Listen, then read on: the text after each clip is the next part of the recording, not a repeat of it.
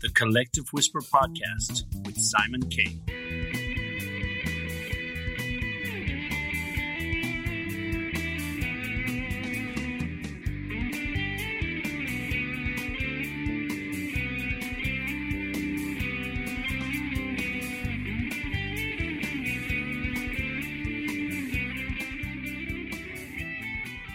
Hello, everybody, and welcome to this week's podcast. Glad to have you on board again, guys, and uh, we hope you stay tuned for further episodes. Tonight, we have a very special guest, but before I tell you about the guest, just want to remind you guys to please follow the show, review if you can. It would be the brilliant thing for us, you know, if you get, tell us how you feel about the show, and you know, follow wherever you can Instagram, Facebook, wherever you see us. We're all over. Thank you very much, guys. Okay, so today I'd like to welcome Patrick Kilpatrick. So, Patrick Kilpatrick is one of the finest screen television character actors of his generation. Playing against the spectrum of Hollywood's leading action heroes, Patrick Kilpatrick's entertainment career has spanned more than 170 films and television shows as lead actor, producer, screenwriter, director, and global entertainment teacher. From Minority Report with Tom Cruise to Dark Angel with Jessica Alba, he has appeared in over 75 hit TV shows such as 24, Dr. Quinn, Medicine Woman, and all CSI. His action film villain appearances embrace a multitude of genres and an international who's who of direct writers, production talent, and leading men and women of the last quarter century. The Replacement Killers, 1998, director Antoine Fuqua against Yun Fat Chow, Arnold Schwarzenegger, and James Caan in Eraser, 1996. Last Man Standing, opposite Bruce Willis, Under Siege 2, Dark Territory, opposite Steven Seagal,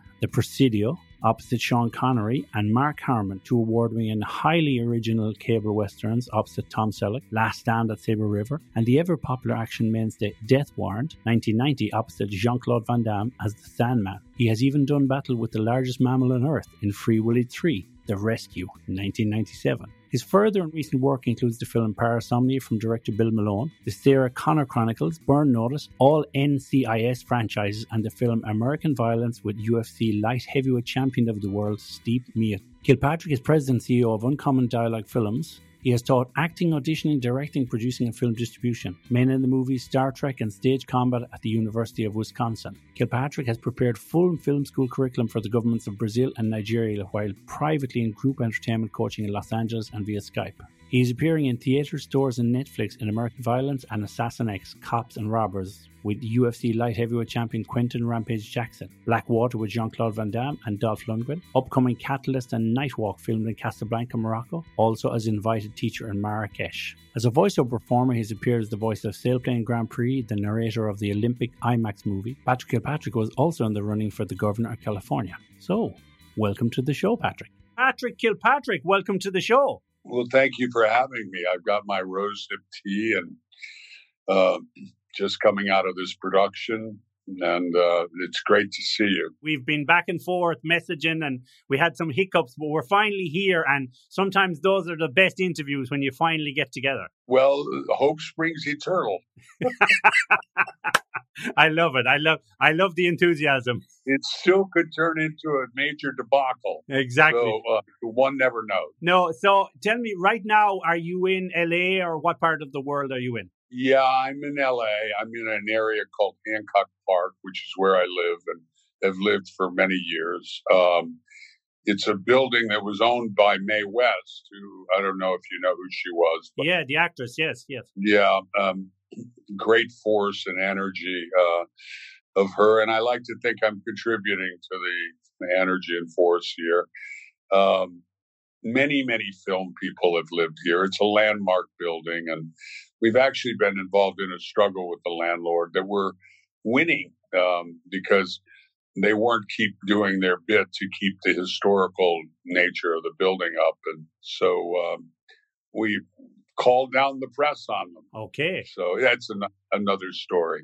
So, but I can imagine in that kind of a building with all of those great actors and artists that went before you kind of have a great energy in the building, and it's a shame to lose that, isn't it? Well, it is, and it's amazing how the regimes, the the generations go over.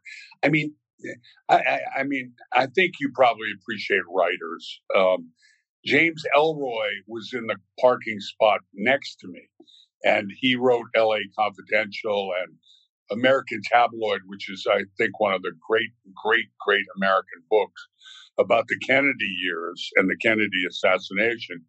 An extraordinary writer. And so when you're living in a place where somebody like James Ellroy is in the parking spot next to you and you're conversing with them, to mm-hmm. me, I get a big kick out of that. Um, Clark Gable lived here. Um, I mean, God knows the shenanigans that went on in this building. I mean, I, every day when I swim in the pool, I think, how many people made love in this pool uh, over the decades? So um, it's it's served me well to live here. Um, uh, my wife and I now have two p- apartments here, uh, separated by 34 steps. And so I've come to the conclusion that if if I was dating again, which I don't ever intend to do in my lifetime, um, for because I'm married till death do us uh, part. But uh, I think it would be hard to actually have to date if it was further away than 34 steps. 34 Steps sounds like the title of a great movie, doesn't it? It's a great, great building. Architecture is. I, recently did a film in Belgium and uh, Brussels, and I was kind of blown away by some of the architecture over there too. My son's an architect. Um, of course, he's consumed by eco sustainability and things like that. Carbon footprints and yeah, which is very very important.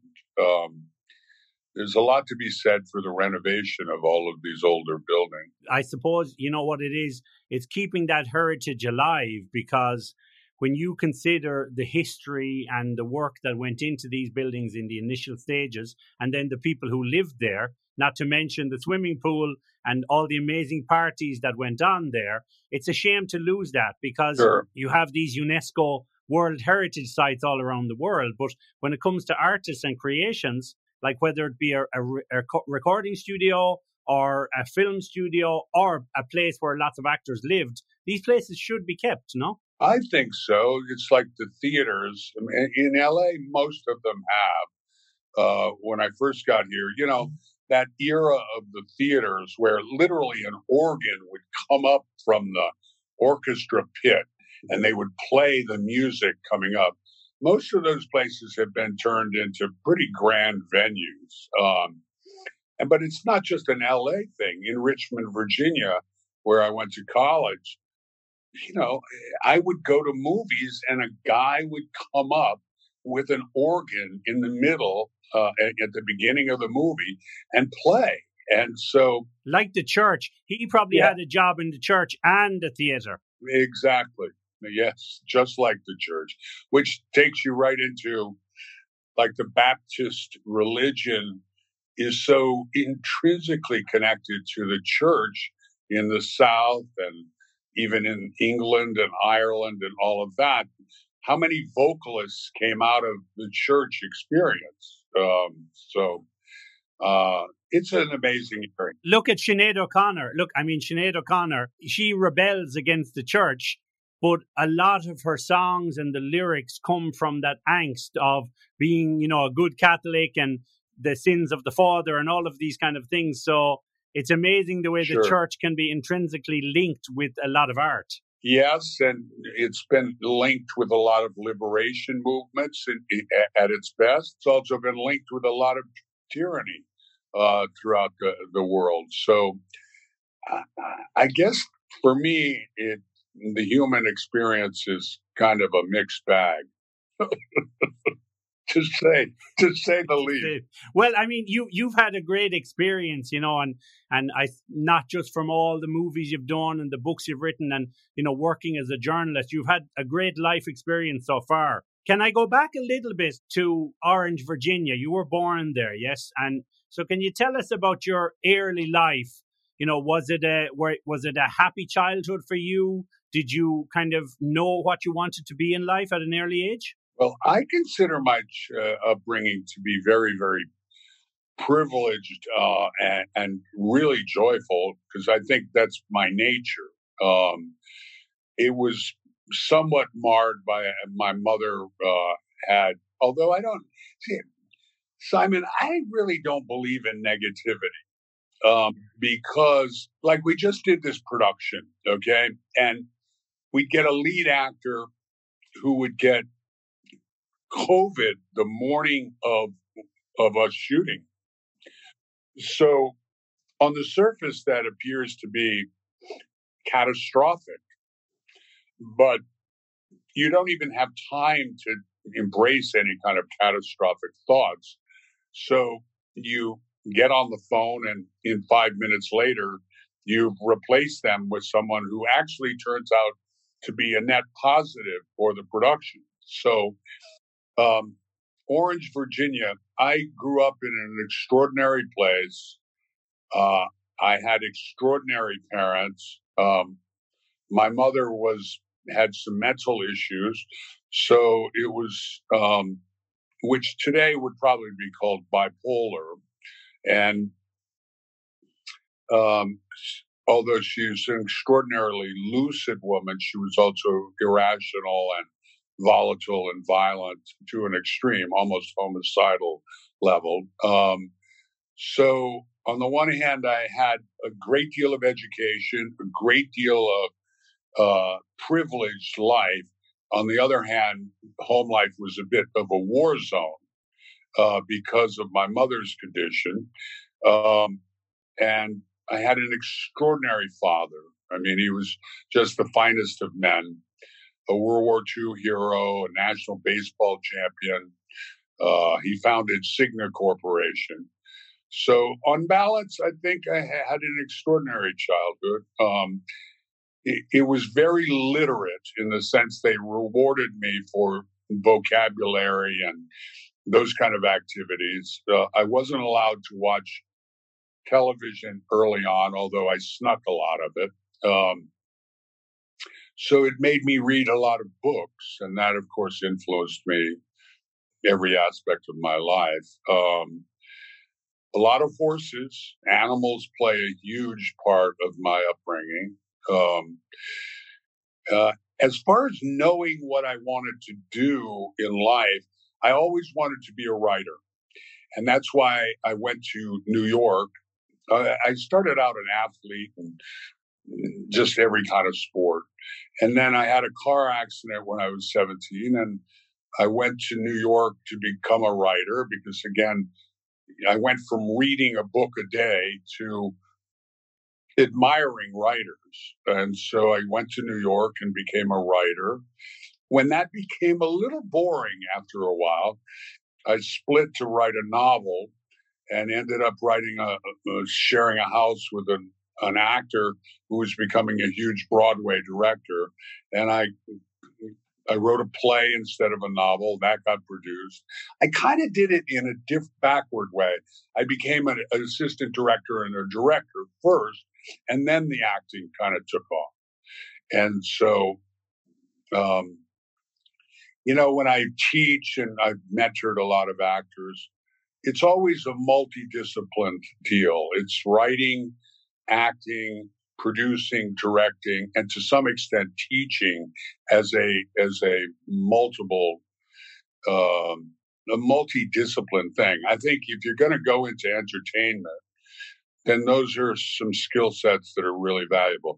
The musicianship is a really valuable one as well. I mean, how many actors have bands? How many actors go out on tour? I think it's really important to have a, a creative life separate and apart from the industry, whether you're a photographer or a, um, all of that feeds into whatever your art form is. To me, it's all the same swirling thing. Of course, for you, as you became more experienced and you had all of these other things under your belt, you know, so you you do acting, you do production, you do directing. You kind of want to try your hand at all of these things, don't you? Because you're like, I could do that because it's a it's a kind of a branch off of what I've do what I'm doing, and so we see, for example, people like Clint Eastwood, who you know, is a fabulous actor and then goes sure. on to be a fabulous director. So you can see actors obviously thinking, yeah. I want to do that one day soon, you know.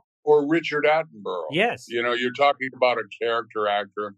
He was always an inspiration to me because he was a character actor and yet he became one of the most influential directors, uh, not only of his time, but I think of all time, uh, with Gandhi and A Bridge Too Far and things like that. So um, I've always kind of conceived myself, uh, I've followed that lead uh, of Attenborough and, of course, Olivier, all those guys. You know, the idea of a, an actor who is also a producer and a writer, it's not any kind of new idea. It goes back to Shakespeare and it goes back even to the Greeks. And, you know, I just think it's part and parcel. Yes, you're absolutely correct. It's very insightful of you. It's just a natural thing. And you do it also because, you know, I think you can't criticize others if you're not willing to get into the fray yourself, in my opinion. Um, I look at Francois Truffaut, you know, he was a film critic.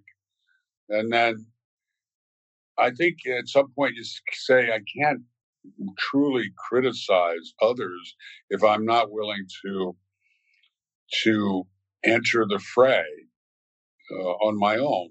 Um, and I think that's important. I think God gave us discernment. God gave us judgment capabilities. But to exercise judgment without actually having walked in the shoes of other people, mm, maybe not so. And maybe judging others is not really such a great thing. Do I think film critics and stage critics have a place? Yeah, they're enormously influential and enormously funny, a lot of them. And they are a little bit of a gateway to that profession in a sense or to a movie. So, for example, if you've sure. never heard of a movie and a critic gives it a good review or a bad review, it might make you go and watch it. And in the past, I mean, look at restaurants even. A, a, a, food critic says, oh, this is a terrible restaurant or it's a fabulous restaurant. But it's kind of like all publicity is good publicity. So critics kind of help that cause, don't they? Yes, I think that's right. I never don't see a movie because it's gotten a bad review because I, I think these things are so subjective. And also, but it does add to the intellectual enjoyment of the film for me. Um, uh, and sometimes, let's face it, critics can point out things that you might never have given a thought to uh, if it wasn't so. Um, I remember mostly critics influenced when I was working on the stage in in in New York, and I, I always got good reviews, but I also found critics really, really in fun and almost institutionally humorous, if you know what I mean. Yes, yes. You know, the more salacious and scathing it was on a personal level, it's completely inappropriate as criticism, but it can be really entertaining reading it's funny the topics that we get off on. Your dad, obviously, you know, when I when I look researching you more, and I, you know, I have to say I had seen you a lot in movies as I was growing up because I was a big, you know, Van Damme fan and I was into martial arts, and so I've watched a lot of those movies. Death Warrant, all of those sure. movies, but and you know, as I said, you you you were in most of those movies and lots of movies with with other bigger stars even, and the one thing I always say, you know, when I when I look at your story is, you know, you seem to have incredible ambition and and drive. And when you talk about your father there, you know, and you know, he was a beach jumper, he was a, a basketball, a baseball champion, and so on, and you know, he's silver star and these things. He sounded like he was a very ambitious man, and he kind of never settled for second best. He he always pushed himself, and you seem like you're very similar to that. Yeah, I think there's no question I'm my father's son. The interesting thing about my father, though, um, I mean, I work sometimes till three, four in the morning, or I get up, and it's it is my life. The really interesting thing about my father for me, one of them was I never saw him bring work home. Okay. He I think maybe once he had a manila folder or something. And so uh, he was always there uh, as a father. Um, uh, in retrospect, he'd come to my football games and, and I'd see him in the distance walking around and he was there.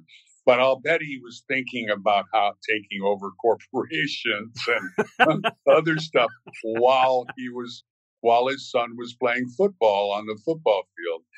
He really was an extraordinary example of manhood. Uh, and I say that without him necessarily being a father. Um, you know, you're talking about joining the Navy at 17 with the advent of World War II, becoming an underwater demolition team guy in 1943, a decorated hero, struck out George Bush to win the National Collegiate Baseball Championship. And think about that just for a second. That's a movie there. Well, yeah, think about it. These guys spent their whole young manhood in cataclysmic war from 20 from 17 till about 25 that age range. Then they come home and they go to college on the gi bill which is a, a governmental thing that pays for college uh, a great visionary program. So then you're talking about college athletes that are not young men anymore. You're talking about full blown battle hardened adult males playing college sports. And, and, and then my father's roommate was a guy named Lew Burdette. And Lew Burdette uh, dated my mother. And she, he, she broke up with him because he got kicked out of the University of Richmond, where I went, for scholastic delinquency. That's what it was called scholastic delinquency. So that means basically he failed every course he probably took. And so he got kicked out. And my mother said to my father when she dated him, I won't marry you if you become a baseball player. And so even though my father got offered a contract to pitch for the New York Yankees, okay, he turned that down and married my mother. I told him I would have dumped my mother in two seconds because I would have much preferred playing for the New York Yankees. But back to Lew Burdette. Lew Burdette accepted the Yankee contract, which was the farm team. It wasn't the main top team yet. But he then went on and joined the Milwaukee Braves. And the Milwaukee Braves played the New York Yankees, and I think it was I forget the exact year, maybe 1954 World Series, and Lew Burdette won three games out of four. It's arguably the greatest World Series performance by a single pitcher in the history of baseball. Now, whether you care about baseball or not, or anything, the fact that this guy, and I think one or two games were perfect games. That means nobody got on base. Nobody got a hit.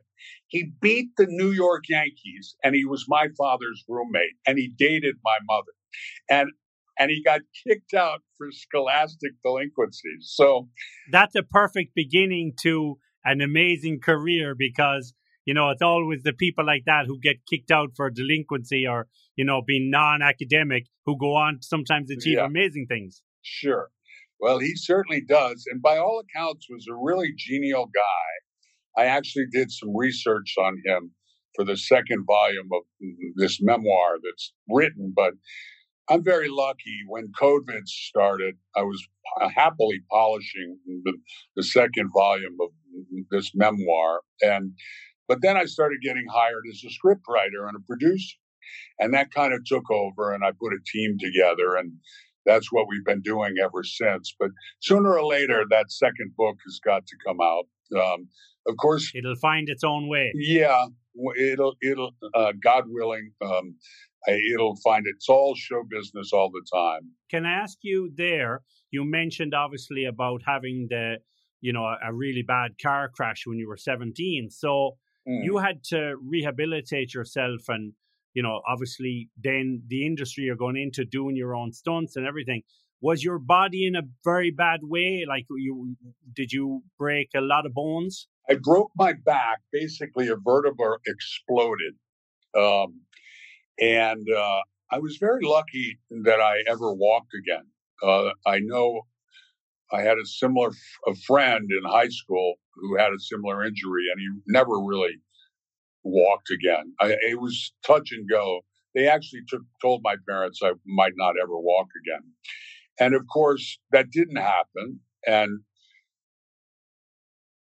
once again, about the negative events. So you're a high school athlete star in a lot of different activities. And then you have this car accident.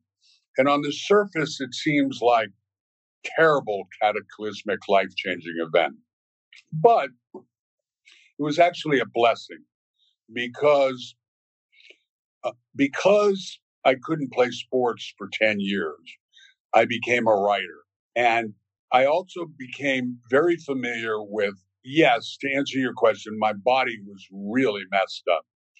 And uh, but I became acquainted with massage and chiropractic and rehabilitative exercise and very balanced exercise.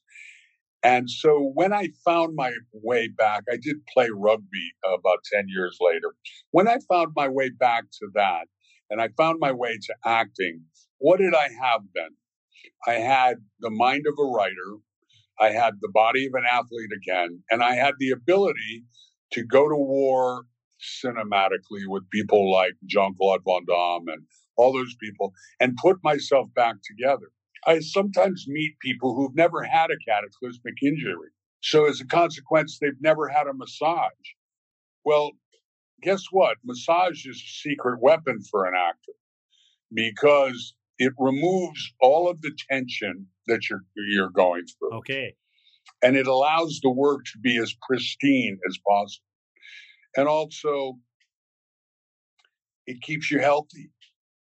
You know, um, so I consider the car accident, I call them God's pivots. They're, they're the way God is actually sending you on the path that you belong.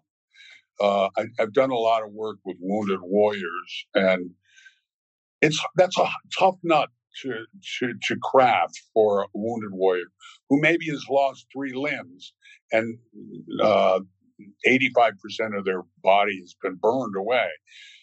But one of the reasons I that motivates me to use those people in the movies is they may be able to look back on their wound day and say, if I wasn't, if I hadn't gone through that, then I wouldn't be having this wonderful experience with Patrick Kilpatrick in this movie right now.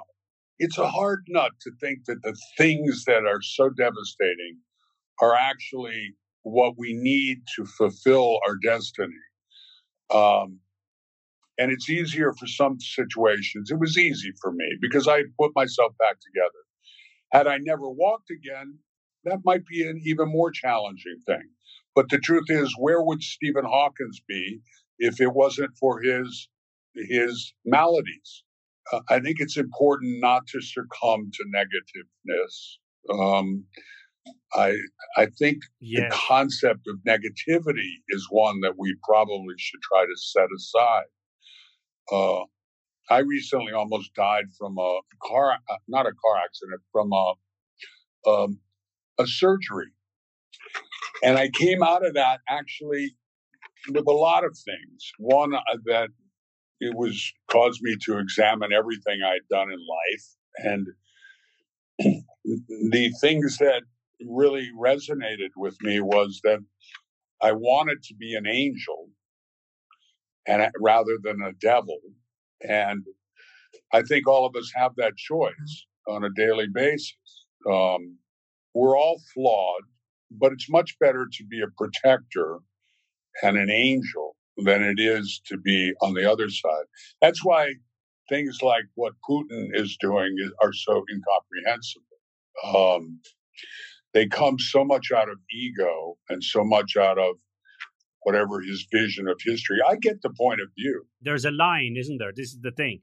Everybody can have an ego and have intentions, but there's a line, and when you go beyond that, you go into yeah. a different kind of category. Where you know, yeah, you're into, a, in my opinion, a complete psychopathic. Look, society, you know, we look back and we think of Genghis Khan, and he was a great warrior and a great conqueror. When you begin to, I think, on any cause, when you begin to punish the innocent, i.e., civilians and things like that, you cross that line. I actually do think that that will be this will be the undoing of Putin. This is his kind of road, but it's not going to lead to a good place because no matter what happens, if he's taken out by the Russians themselves or if he ends up in a in a war tribunal, you know, it's the end of the road yeah. for him. It just depends how long that takes. The human species is really complicated, but I think we all have to try to make an effort to be the finest people that we possibly can. And for that, I'm grateful for my father because I think he actually did that. And um, and I know even my mother, with her troubles and her challenges, she was trying to do that too. So um, I'm very lucky. I'm just a blessed man. I have wonderful children. I have interesting work to do. And you know, those beginnings, we all have them. And, you know, if you have a perfect life, which nobody has, I don't think it exists. You can have a perfect no. life, but then things can change. But, you know, we have these kind of triggers and catalysts in our life, whether it be, you know, a, a, an alcoholic father, whether it be, you know, an abusive grandfather, whatever it is, there's always these things. And they make us who we are and they teach us not to be that other person and how, as you said, to look at things in a more positive light. Right. And to have empathy for other people yes. who are going through those struggles. At the same time, not so much empathy that you eradicate their own will to rise out of their own issues themselves. Somebody said, you know, everybody you meet is fighting their own private war. And that's true. Um, for sure. And I'd like to, uh, I don't know. I don't know where I'm going with this, except that we don't have that long on the planet. And the effect that we have on the planet, we have to choose. Thankfully, we live in a culture where we can choose. I remember I visited Uzbekistan at one point, and you would come out of the hotel room, and to push the button for the elevator, you had to go either seven or eight yards this way and around a corner, or you had to go seven or eight yards down this way and that way to push the button. So whichever way you went, you pushed the oh, button, really? and then the elevator would open, and you wouldn't have enough time to come back from pushing the button to get on the elevator. And I always thought this thing was designed by somebody who was forced by the state wow. to become an elevator designer instead of a doctor because it was the most perverse thing I've ever seen in my entire life. It was like a game show. exactly. That's a test in itself. Can I ask you then, when you mentioned being a journalist and you know doing writing and and being involved in that world, what then was the step into acting? You know, what was the thing that made you say, "I want to be an actor now. I want to." You know, or did you want to be an actor before your accident, and then obviously it got sidetracked, but you thought I'm going to do it later? No, the funny thing was, uh, over a decade before I became an actor, people would come up to me and go, You're an actor. I mean, I'd be on the subway and strangers would come up to me and go, You're an actor. And I'd go, What are you talking about? I'm a copywriter at Time Incorporated. You know, it's like, so I, uh, whatever that was, I think it comes out of athletics and everything else you're that's which is certainly a performance. Well, it's charisma too, isn't it? Though I mean, everybody has that look and that certain charisma that other people say. If I was to imagine what this person does, maybe it's a dairy farmer, maybe it's a you know a, a stunt yeah. man, but this guy looks like a theater actor. So maybe you had that persona. Whatever it was, it was an energy. It's really funny. You know, I wrote this book about my upbringing, the first one, Dying for Living and after I finished the book, and part of the one of the reasons I wrote the book was to say, how did I get to this place at that point where I had been a villain in 200 films and television? Yes. What happened to cause that to, to occur? I imagine there was times You thought, are they stereotyping me here? well, I know they were. That's institutional typecasting, but you do a good job at something in Hollywood. You know, time is precious and they have to make expedient choices and really fast and stuff. Sometimes they don't choose you because you've done so much of that stuff. But the uh, after I finished writing the book and this whole examination, and I had realized that early on, uh, even in sports, that the coaches recognized if we let this guy do his thing, he'll seek out and destroy the, yes. the enemy. So uh, I was given positions in football and stuff that allowed me to rove anywhere and everything. But anyway, then I I realized after I wrote the book, I said, wait a second. In first grade, which I don't know if, if where you are they have the same grading system. Yeah, school, yeah, similar like in first class. For, yeah. First grade, we did a play called The Pied Piper of Hamlin, and they made me the evil mayor. and I was about six years old at the time. Do you think then you had the look? I think so. There was some energy or something. They said they didn't make me the Pied Piper. They they they they. I put a pillow on and I became the portly mayor, and who who misguides the entire town. And so I think the energy started really really early. You asked me how I made the jump from journalism. You know, I, I did some fabulous stuff that I recall with great pride and really a lot of enthrallment. Think how cool that is. You get out of university, and first I, w- I was doing bodyguarding for rock groups, and then I was uh, during the day I was working as a writer, and I did that, and I I was in on the the relaunching of Life magazine, which is in itself a photographic icon, and did a lot of great ads and copy and articles and stuff. But after about six years of that, I was like, I was kind of bored. And also, also, I wrote something for Life magazine, and six months later, they were still dicking around with it. And I was like, and I looked at Time Inc., which at the time, that was the citadel. That was that was like the civil service of the ab- advertising business. If you got to Time Inc., you were set for life. You'd have to be a pedophile before they'd get rid of you.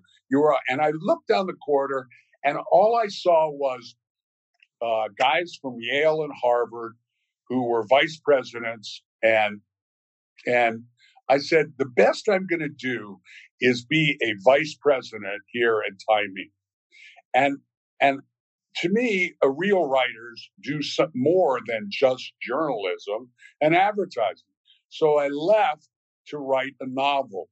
And like I said, I split a house in Connecticut with a, a guy named John Tillinger, who was an actor, a British actor of Iranian descent.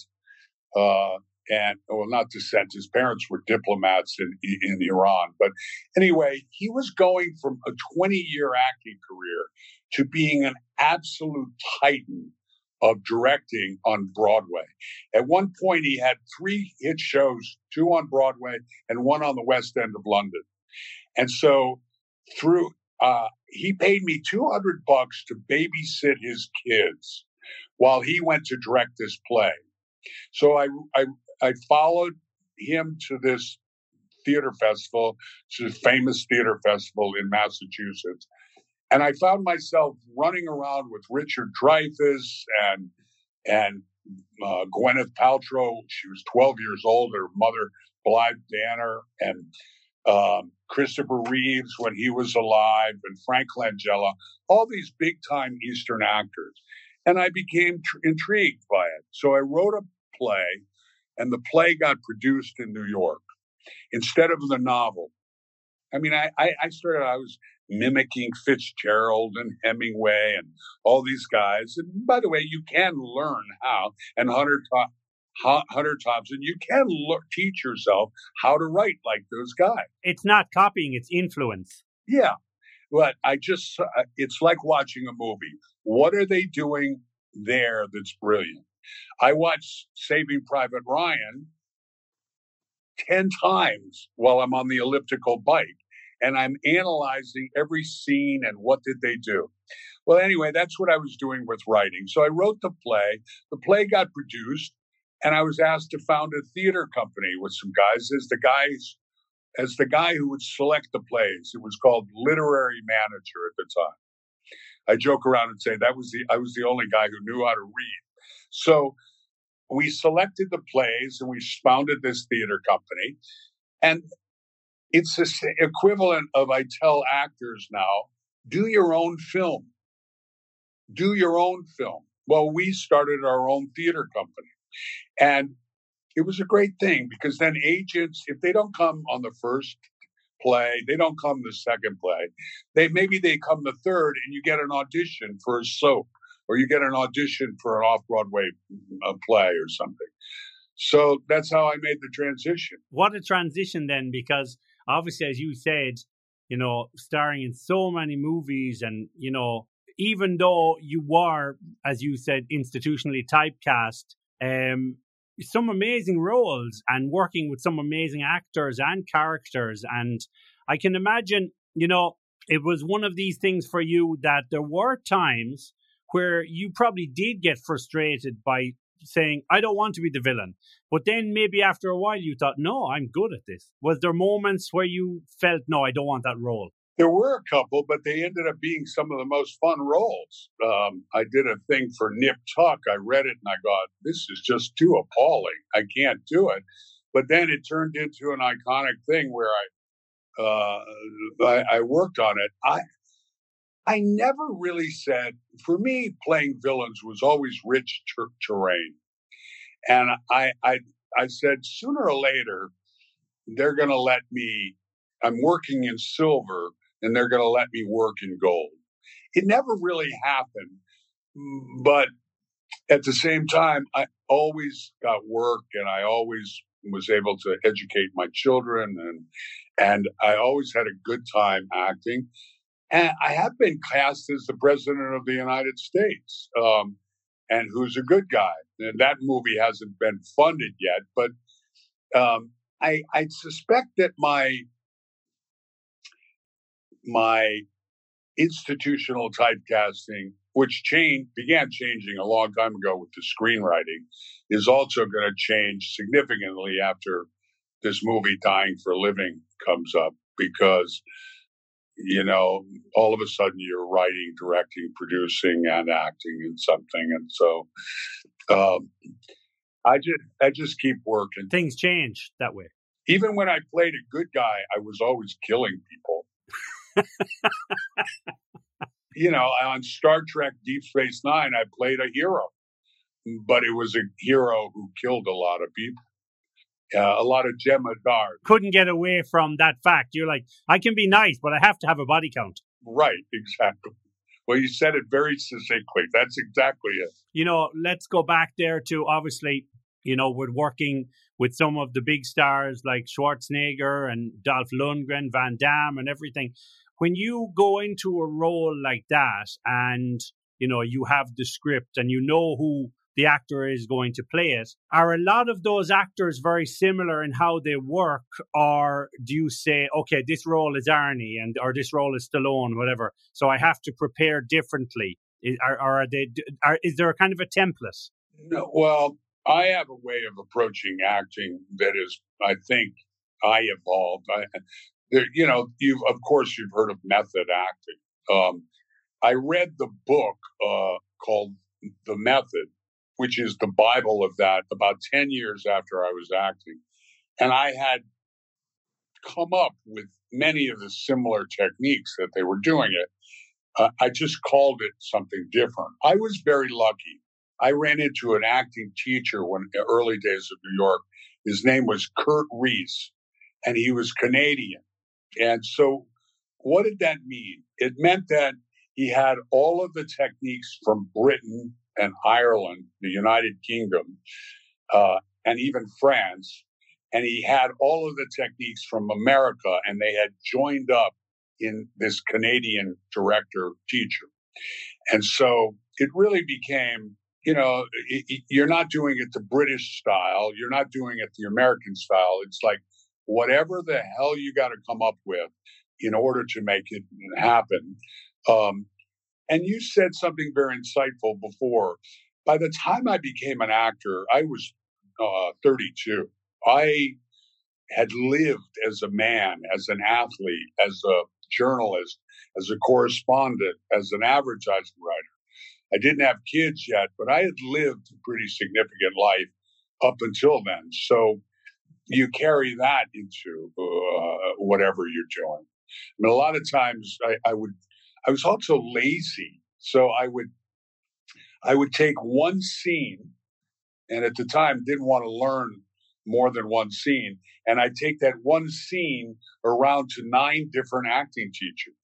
So what did I get? Each one of them had something different, and then eventually you had such a multi-layered performance that it it it benefited me. Um, I um, I know I don't approach working with Stallone or although I've never never worked with him, but with Arnold or any of those guys differently. I'm usually doing whatever I do at that particular time. I try to be aware of what's going on in the cinematic universe because you want to take the artistic flag further.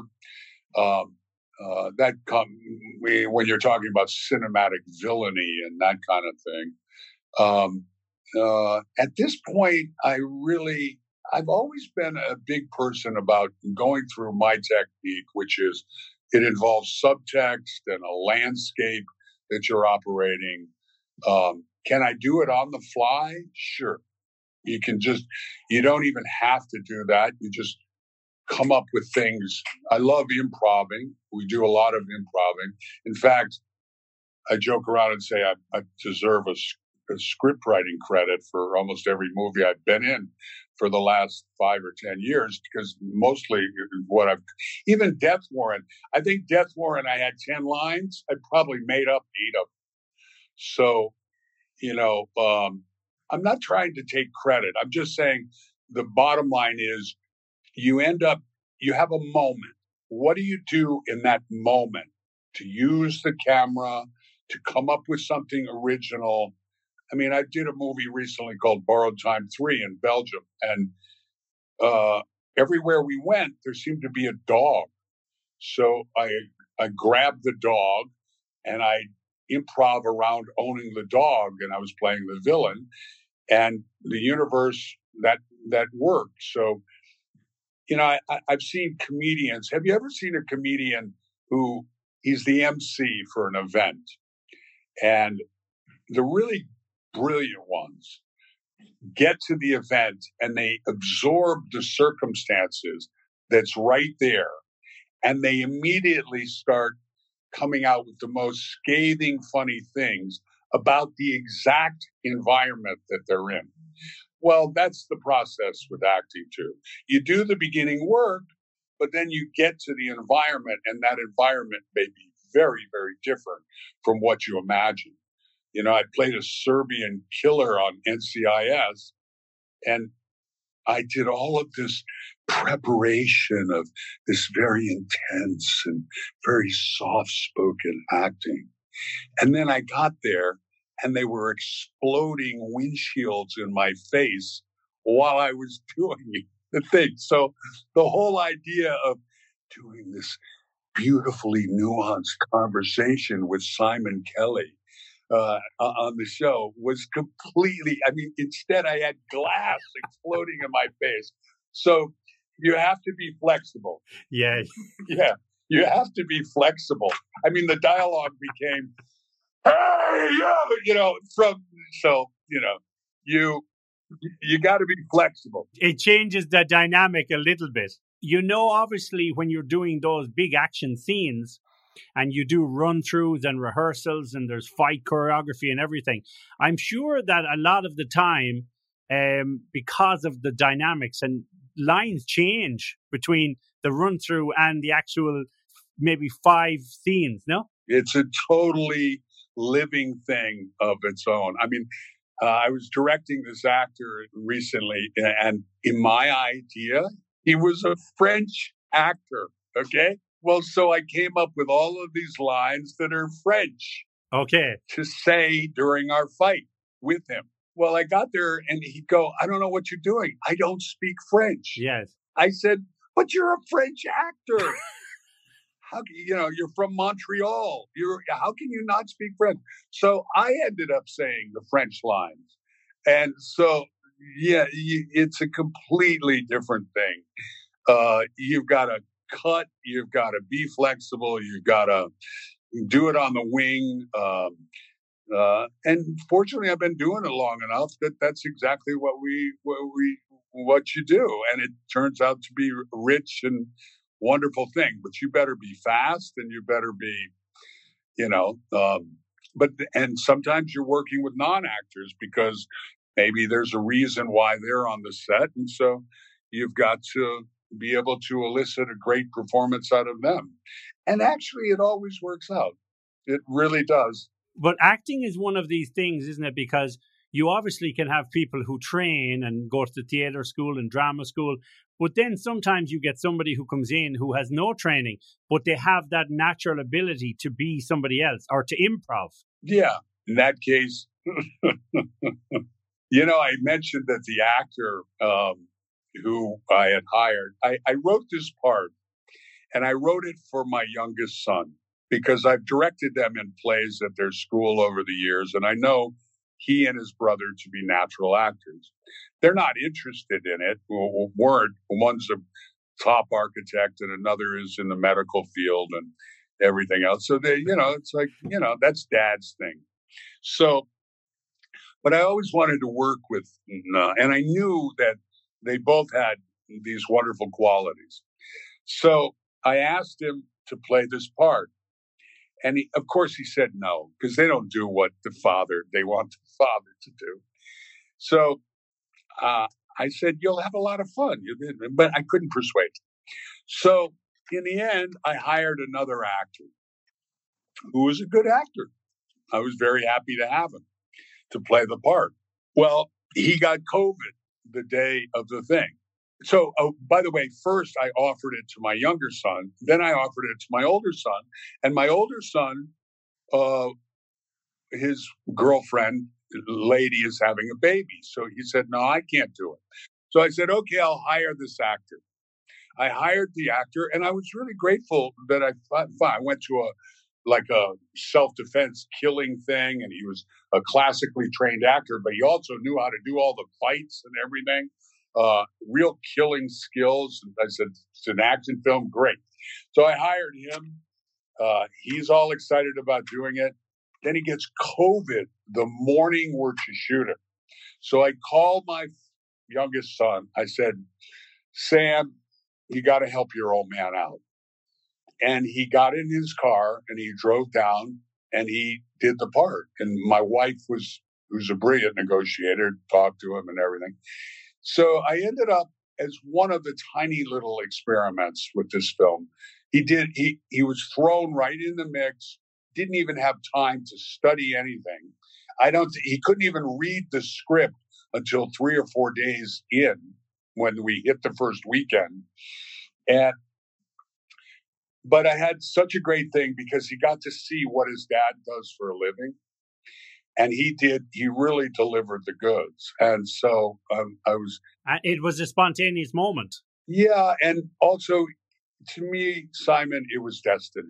He was always meant to play that part no matter what happened and the universe god whatever you want to call it wasn't going to keep him away from doing that part. Deep down he's an actor. Yeah on the surface he's a non-actor but he's an actor he's maybe the number one architect from the College of, of School of Design, California College of Design in San Francisco, and he is a brilliant artist, but he's also a brilliant actor. And it was just so wonderful for him and his wife to sit there in a darkened space and watch Costas Mandylor and I act. And my son, you know, you know, you know, sons, they go, oh, dad. It's like me when my, oh, my dad's in insurance. Yeah.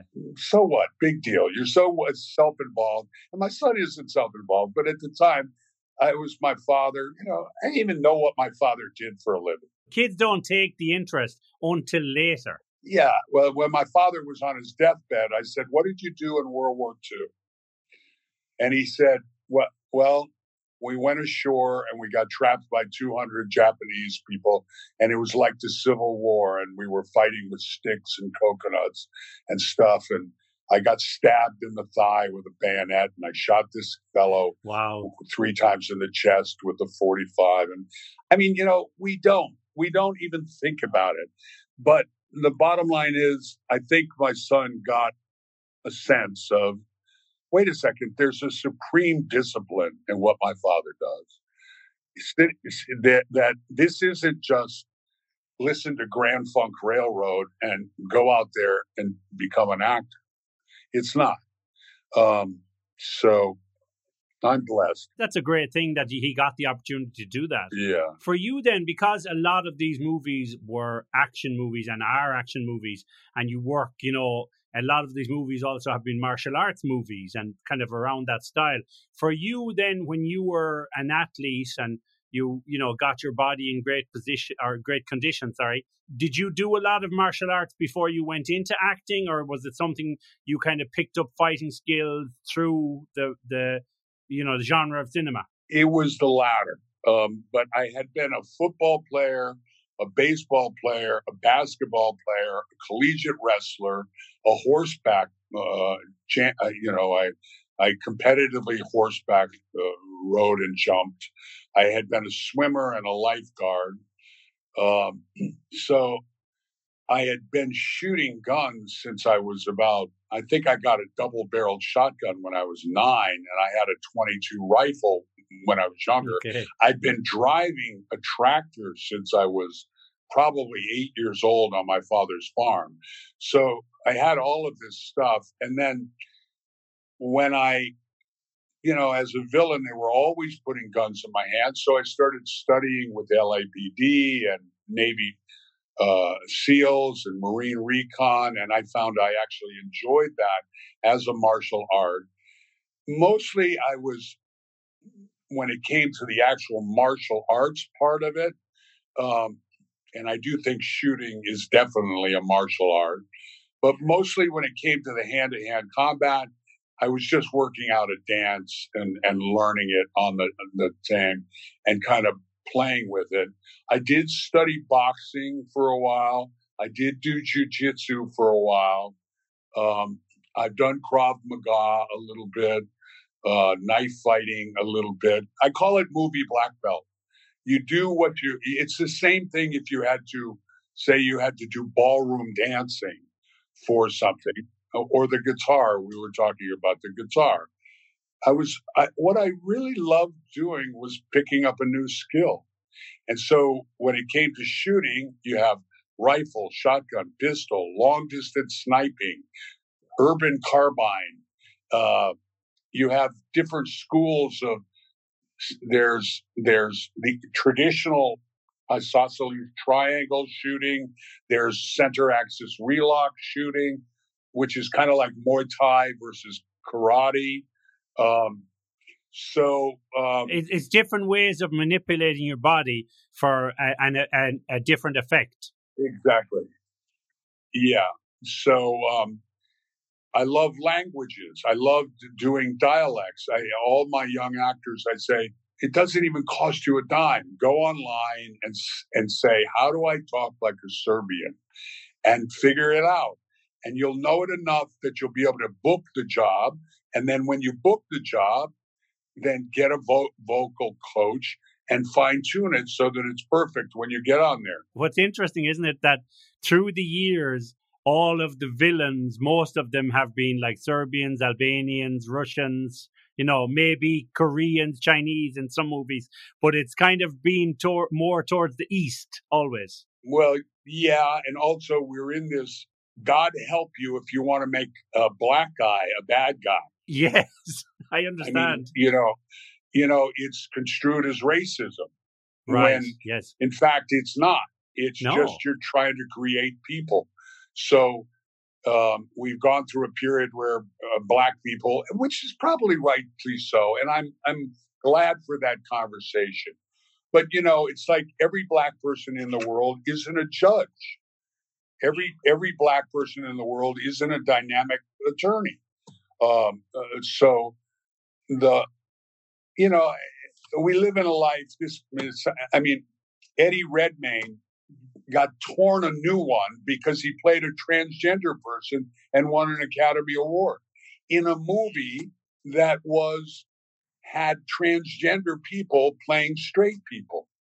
So mm, after a while, it gets a little crazy.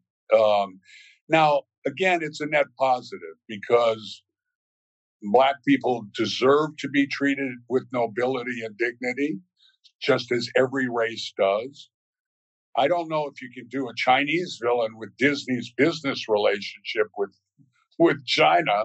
So, you know, you've got to, of course, the Serbians. Hey, everybody can hate the Serbians. Let's get the Serbians. It goes back, I suppose, especially with the kind of U.S. versus the Soviet Union propaganda war and the the Cold War, sure. because it's like who are the villains? Well, oh no, it's it's not like you have the American heroes, but and then the villain has to be on the opposite scale. So the Russian oligarch or you know all of these characters, and even if yeah. if you look at um you know, some of the best villains in the Bond movies and everything, they're always like sure. from Switzerland or Serbia. They're always the same, isn't it? Yeah. Yeah, yeah there's no question. It, it, it becomes ridiculous when it goes too far. Um, but sometimes that's the world we live in. I uh, I love what Costas Mandylor did as our villain in the movie, and uh, I knew he was going to be extraordinary. I knew he was going to be rich. And I, I, by the way, I met Costas. We both auditioned for the Serbian killer, mass killer, and I got the part. But he's okay. such an extraordinary man. With this Greek sensibility and this Australian sensibility, and this, he's an utterly unique person. And everybody's unique, but he is Hunter Thompson said about his attorney, he was God's own prototype and never was seriously considered for mass production. Well, Costas, I don't think, was ever seriously considered for mass production, but the world would be a better place if there were more men like Costas in the world. Um, he's just extraordinary. You said something really interesting to me when we first chatted. On, I think it was on LinkedIn or somewhere we first connected, and I we were joking and, uh, I said something to you about uh, being a nice villain, and you said to me some of the be- some of the best villains are really nice guys, or something like that. And it's true because they're all nice guys. Yeah, they're all nice guys. They're all nice guys because I think they're just really great actors, and maybe they get to exercise that demons uh, out in that particular work. But I, I, meet a lot of comedians who are really nice guys too. They're and they're so brilliant. Um, I want to, while we're talking, give a shout out to some of the people who worked on this movie, Dying for Living with Me. Stephen Colson, the cinematographer, is an absolute genius. Art Camacho, our stunt coordinator, a director in his own right. There were five guys on this movie who could direct. Uh, Stephen, uh, Art Camacho, um, Jacob Ressler, my line producer and co-producer, Raffaello, uh, you know, all of them do uh, all different kinds of things. The movie is the sum total. Heidi, my wife, they, they're they're everybody on the movie, and I and people I think will love. We've got a set of twins in the movie. That's a whole other story. They're brilliant, brilliant. Curtis Bradley uh, is, plays a, a, a, wonderful part. Sydney uh, Olsen is uh, uh Tatiana Neva. Um, there's just so many extraordinary people and collaborators on this movie that I'm so grateful for all of them. It sounds really interesting. Well, I, uh, our teaser is about to go out uh, distributors have seen it and they're really enthralled, and I'm very gratified. Rigan Machado, eight time you asked about martial arts. Hegan is, they call him the Gracie killer. He is yes. he's uh, what eight time world jiu-jitsu champion. Eight time world champion. Yeah. Yes, yes. Uh, extraordinary.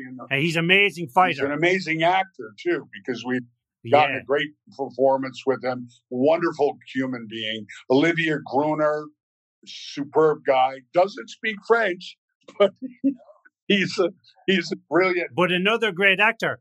And I haven't seen him around for a while. Well, he works regularly. He did a TV series I did with him called The Circuit. Uh, I don't know if it's come out yet, but he's wonderful in our movie. His son is in our movie too. Uh, Holt he brought onto the set, and we of course uh, uh, plugged him in as a villain. And uh, um, who else? I mean, the, we had a gl- glam team that was great. Victoria uh, Prosciutto, wonderful still photographer and art director. Victoria Vlasenko, wardrobe, Philip Solomon. All of these people were just incredible, and and I'm really blessed. We put a tremendous team together, and onward and upward. You asked about ambition. Yes. I don't know that it's ambition so much as that I have children that I want to see them go to school, college. That's what I call these film projects and they deserve to to go to be shepherded. Um, and so onward and upward. So when you look back now, you know, through all those, as you said, oh, well over 200 roles and movies, is there any or one or two that really stand out for you that you say, I, I was, you know, a villain in a lot of these movies, but the, this role in particular really was, you know, my baby. I really enjoyed this one. Was there anyone in particular? Honestly, Simon, there's so many that um, I, you know, I really do approach it like whatever role you're doing, you're there to serve the director, the writer, the audience, uh, your fellow workers. Um, I, uh, I've had so many that I'm so grateful for. I mean, doing the westerns with Tom Selleck and Sam Elliott and Simon Wincer, the great Australian Australian director, written by Elmore Leonard. Some of these things, I mean, it doesn't, and Louis L'Amour, it doesn't get better than that. Working with Spielberg, it doesn't get better than that. And Janusz Kaminski, the great cinematographer who has been teamed with uh, Steven for many, many years. All the great actors, Colin Farrell. With your career, and you've had such a varied career, whether it be journalism and then acting, but then obviously when we look at politics, so, you know, you, you had a little fray into politics. Is that something you can see yourself pushing for in the future? Or did you have a taste and say, oh, I don't know if that's for me now? How did you feel about that stint in your life? Well, there are a couple of reasons why I did that. One is I think, have you ever seen the great movie called Mephisto? Yes, yes. I think I've seen it years ago. Yes. Yeah. Well, I mean, the, the cautionary tale of that was that it's not really enough just to be an artist. You have to be engaged in your lifetime, uh, or that lifetime may be overtaken by people who are less than in their their soul. So the cautionary tale of Mephisto was he was a great artist and the Nazis gave him all the money to do these great shows but of course, he really wasn't engaged with the fact that the money was coming from a great evil. Um, the reason I ran for governor was there's a lot of dimensions to this, but I, I ran for governor because I really do think that there are solutions to our challenges. What was shocking about that whole thing was we were really the only ones who came up with a platform of solutions. Um, most people just talk and they don't actually act. Um, the truth is, as a species, we have solutions to our challenges, but we are also governed to a great extent by people who are motivated by greed and by selfishness. And uh, they have their things, but it's they're not doing what. If you look back at just, uh, just in my country, George Washington and Thomas Jefferson. And no, they weren't perfect people because, in retrospect, they some of them had slaves and stuff like that. But at the time, Thomas Jefferson and Benjamin Franklin and those guys, they paid for their own. They put their fortunes on the line for the American experiment to come into being. And many of them, the, I think, of the signers of the Declaration of Independence, something like a huge number, number of them did not do well. They were caught by the British. They were uh, tortured. Some of them were hung. They lost their fortunes, but they put their their their lives on the line for this idea that we have of freedom and democracy. And that goes back to Spartacus and all this. I'm not Spartacus, but if we don't participate in our political process, whether it's in Ireland or England or Ukraine or America or Taiwan or China or wherever, then if we don't influence that towards, as Abraham Lincoln said, our better angels, then our children may be in deep trouble. And, um, you know, I think I read uh, some time ago 37% of the Earth's population lives in a place where freedom of speech is actually acknowledged. And now it's down to about 31%. Now, the good news is we've got internet and social media and all of this other stuff. I think China is probably looking at the Ukraine right now and going, maybe we better not invade Taiwan. You know, the Taiwan people, if you look at that situation in its origins, there weren't any good guys. Chiang Kai shek was probably killed 2 million people. He was an authoritarian dictator. But 31 million people free people do live in Hong Kong and they do live in Taiwan. And those people need to be bolstered, just as the people in the Ukraine desire to be free. So you have a choice in life. You, you can say, oh, these people have been killing each other forever. What difference does it make? I just want to enjoy my life. Or you can say, no, I'm going to stand as my father did uh, for the idea of America, even if it is not a perfect ideal, the ideals that it was founded on were things that are worthy of people putting their lives on the line. 500,000 American uh, boys died in World War II. That's not a lot when you compare Russia's 20 million that died in, in that Holocaust. But that doesn't give Putin the right to bully people uh, who just wish to be free. So the reason I do that is because no, what movie is this from? It's a great movie. We all got to die sometime, just a matter of when. Just a matter of when. I know the line, but I can't place the movie. What's the movie? Well, it's from a great movie starring Paul Newman called Hombre. Oh, yes. The truth is, and it was also written by Elmore Leonard. The bottom line is, we all die sometime. It's just a matter of how we live. And I think it's better to have stood on the side of our better angels than to have stood on the side of authoritarianism and uh, control of other people and turning other people into slaves. You're right in that sense because I think as an actor or an artist or somebody who has a public voice as well and a following, it's it's good when you can take that into politics and you know make changes now, of course, as you said, everybody, nobody's perfect, and the minute you put yourself on that podium or on, in the public spectrum, people are going to try and tear you apart and say, "Well, you're not fit to be this, and you're only a, a you know a, a cover person." But the thing is, it's a brave yeah. thing to do to take yourself out of what you're doing and say, I'm going to put myself in the political spectrum and try and do some good work here. Well, I don't have a problem uh, with that. The bottom line is, I think they asked Norman Mailer once, why do you spend all that time writing those novels? That's a lot of work. And he said, the cost of not doing it is just as great as the cost of doing it. Wow. So the truth is, we are who we are, and um, you have to be who you are. And I think at my core, just like my dad, I'm a sons of the American Revolution. That doesn't mean anything for me, but my ancestors, you know, Britain won the World War in the Revolutionary times. The only part that didn't get won was the American Revolution.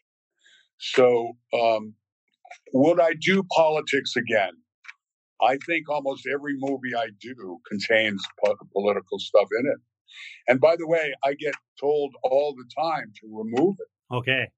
So, you know, uh, I'm not doing history lessons when I do movies, but there is a place for a line or two or here to articulate um, freedom isn't free, and people have sacrificed a lot for us to be who we are.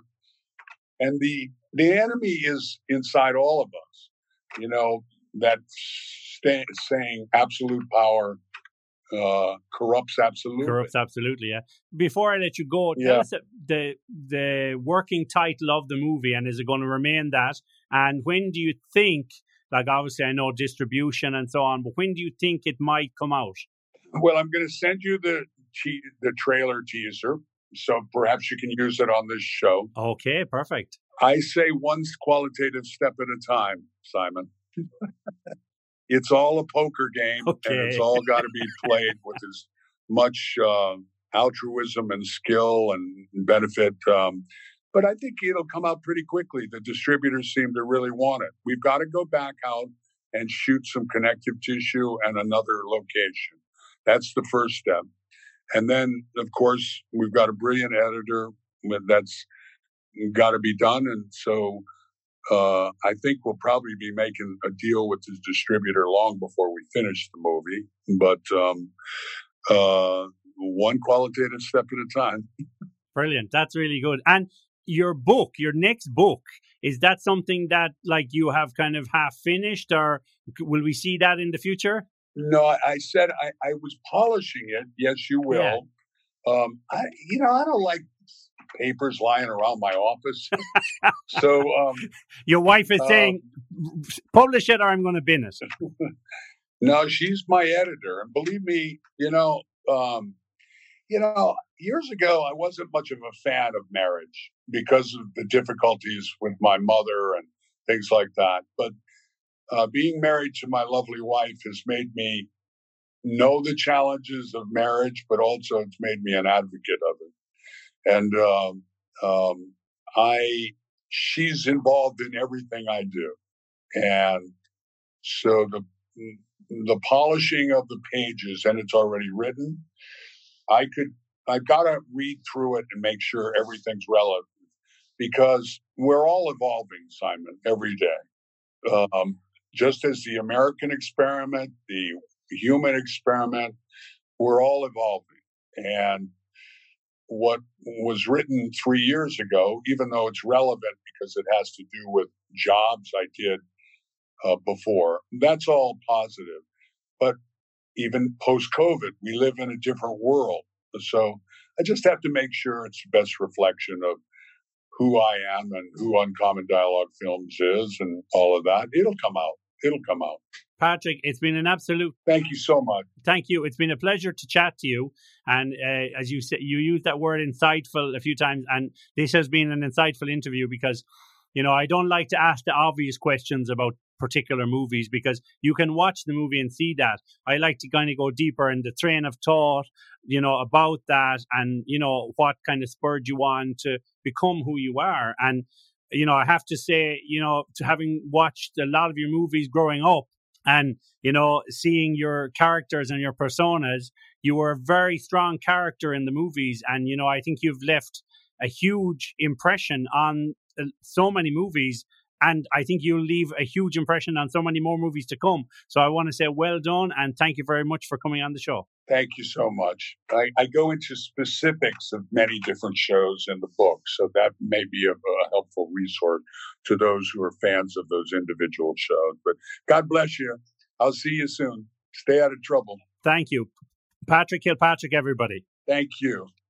Thank you very much, Patrick. It was pleasure having you on the show and having seen you in the movies and on TV for years and opposite Jean Claude Van Damme and Schwarzenegger and all of those action heroes. And you played the perfect villain. And, you know, how cool is it? The perfect villain is an absolute gentleman in real life. It was such a pleasure to talk to you. And I want to commend you on the body of work you've done. It's been amazing and some amazing TV shows, some amazing film shows, but also some amazing work in the community and some amazing work in universities and also running for governor. It's just such an ambitious life. And we want to thank you very much for coming on the show. It's been a pleasure and we hope to have you on again. Thank you so much, Patrick. Patrick Kilpatrick, everybody. Okay, everybody, hope you enjoyed the show today, and we can promise you more amazing guests. And stay tuned. Follow the show wherever you can, and please follow, subscribe, like, whatever you want to do. We appreciate it all. Thank you so much. And remember, take care of yourself, take care of your family, look on the bright side of life. And until we meet again, my name is Simon Kay. This is the Collective Whisper Podcast.